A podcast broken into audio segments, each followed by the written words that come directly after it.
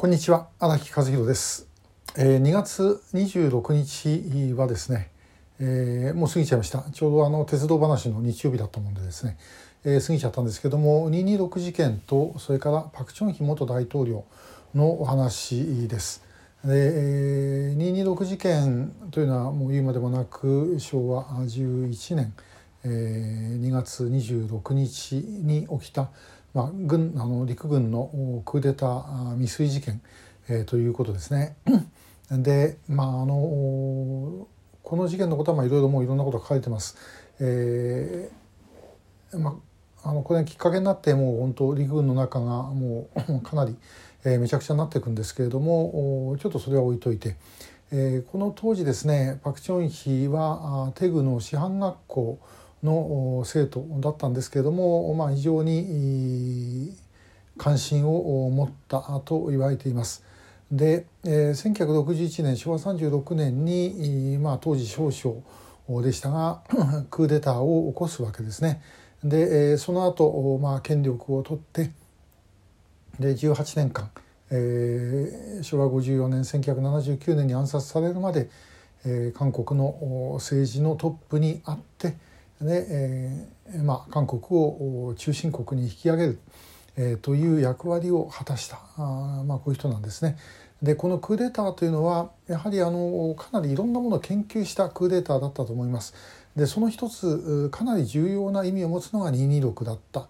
んですね。で、えーまあ、あの時その青年将校が立ち上がって、まあ、その自分たちの配下の部隊を動かしてですねでやった。で、まあ、結果的に失敗したわけですがあの時にやはり一番大きな失敗の原因というのは、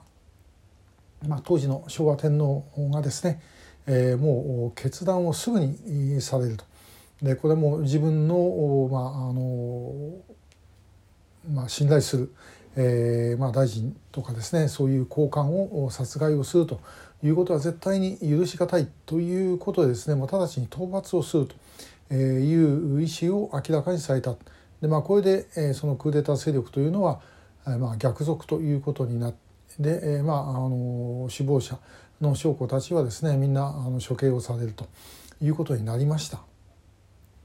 で、えー、これやはりかなりあのパク・チョンヒには大きなあの影響があったと思います。というのは、えー、クーデターをやった61年の時ですね、えー、当時は、まあ、民主党政権ということでした。前の年李承晩イスマン大統領が契約してで野党だった民主党が政権取るんですがもう中大混乱してですねもう収拾がつかないで、まあ、これがクーデターの原因になります。で その時に、まあ、大統領は民主党の大統領だったんですが このユン・ボソンという大統領をですねパク・チョンヒは辞めさせませんでした。まあ、本人はあの、まあ、当然辞めるというふうに思っていたんだと思いますが、えー、そのままあのおそらく強引に、えー、大統領の職に残らせた、まあ、その時どういうやり方がやり取りがあったのかは私はちょっと詳しく知りませんがあのそれによって、えー、政権の安定性を維持をしたということは間違いがありません。ここで大統領まで、えー、全部ですねえ牢屋にぶち込んでしまったらば周囲の国から見るとあるいは国民から見ても本当にこの勢力に任せていいんだろうかというふうにおそらく思ったと思います。で、えとりあえず形式だけとはいえユン・ボソン大統領を残していたということはですね、えー、まああのその後の韓国の状況を見るとやはり安定性を保つのに良かったんではないかと、まあ、軍の中でもこのクーデターを最初からやろうとしていた人間はそんな多くはなかった。ということですね。パク・チョンヒだって少々ですから、えー、上にもっとたくさんいたわけで、まあ、そういう中でこれを切り抜けていったということを考えるとですねあのやはり226の経験があったからではないかなというふうに思います。パク・チョンという人はですねあの本当の意味で日本好きだったかどうかって今一つよく分かりませんあの日本の文化とかそういうものにはすごい親しみを持っていましたけれどもやはり自分たちをですねえーまあ、その支配している日本という国に対する、まあ、あの反感は間違いなく持っていたんだろうと思います。えー、満州国の軍艦学校当時ですねこれはまああの同期生だった人日本人の人から聞いた話で、まあ、その方も聞き、まあ、あの聞いた話なんですけれどもあの朝鮮人出身のまあ、その生徒たちのですね、えー、集まりがあったんだそうですでそういう場ではパク・チョンヒというのは普段全く本当に何も喋らない無口な人だったんですがあもう人が変わったようにですね、えー、熱弁を振るってもう自分たちは力をつけて独立しなきゃいけないんだということを言っていたという話を聞きます。まあ、そういう中でもうともかく日本から吸収できるものは徹底して吸収しよう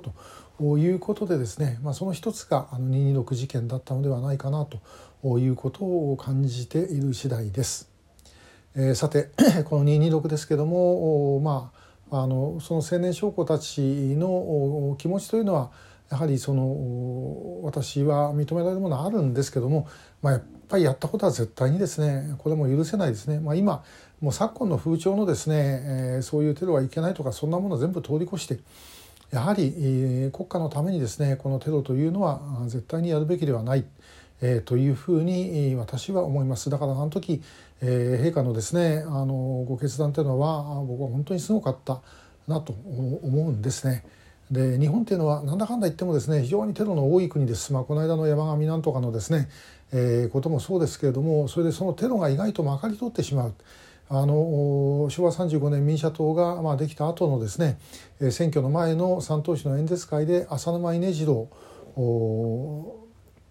えー、社会党委員長がですね、えー、山口音谷に視察されます。でこれ今でもですね山口音谷という人を非常にですねあのまあこう奉る方々がございます。まあ別にそれも個人の感情ですから私が何とも言うことはありませんが私はやっぱりこの人絶対に許せないですね。えー、それやったおかげであの社会党はさらに延命をしてしまった。結局本人が思っていることとですね全く逆の方向に世の中が動いてしまったということであって、えー、まあそれは絶対にあの許してはいけないと思ってるんですけども、まあ、いずれにしても日本ってやっぱりそういう国ですね。あの普段何も言わないでいてで、えー、もう最後の最後になると切れてですねもうその後止まんなくなるというのがえー、集団でも個人でもたびたび起こります。私もひょっとしたらそういうことになるのかもしれません。でもそれは結果的にはあんまりいい結果はもたらしていないということなんですね。その点は考えておくべきだと思います。で少なくともそこから学んだパク・チョンヒという人は私はやっぱりいろんな意味で偉かったなと。でパク・チョンヒはですねあのテグの師範学校当時の先生日本人の方、えー、ですけれどもこの先生にあの大統領になってから、えー、大統領官邸今はもうあの移っちゃいましたけど昔の青瓦台ですね、えー、に招いてですねで招いて話をした時に、まあ、自分自身がクーデターでここを占拠して今ここにいるとこれも本当にですね、まあ、あの一つの不可思議を感じますと。だからやっぱり私もやがてあのもう命を捉えるということは覚悟してますというふうに言われたそうです。まあ、それぐらいの人だったからあれだけのことができたんだということも感じました。まあ、今日はあの226を中心にパク・チョンヒと、まあ、その他諸々のお話でした。今日もありがとうございました。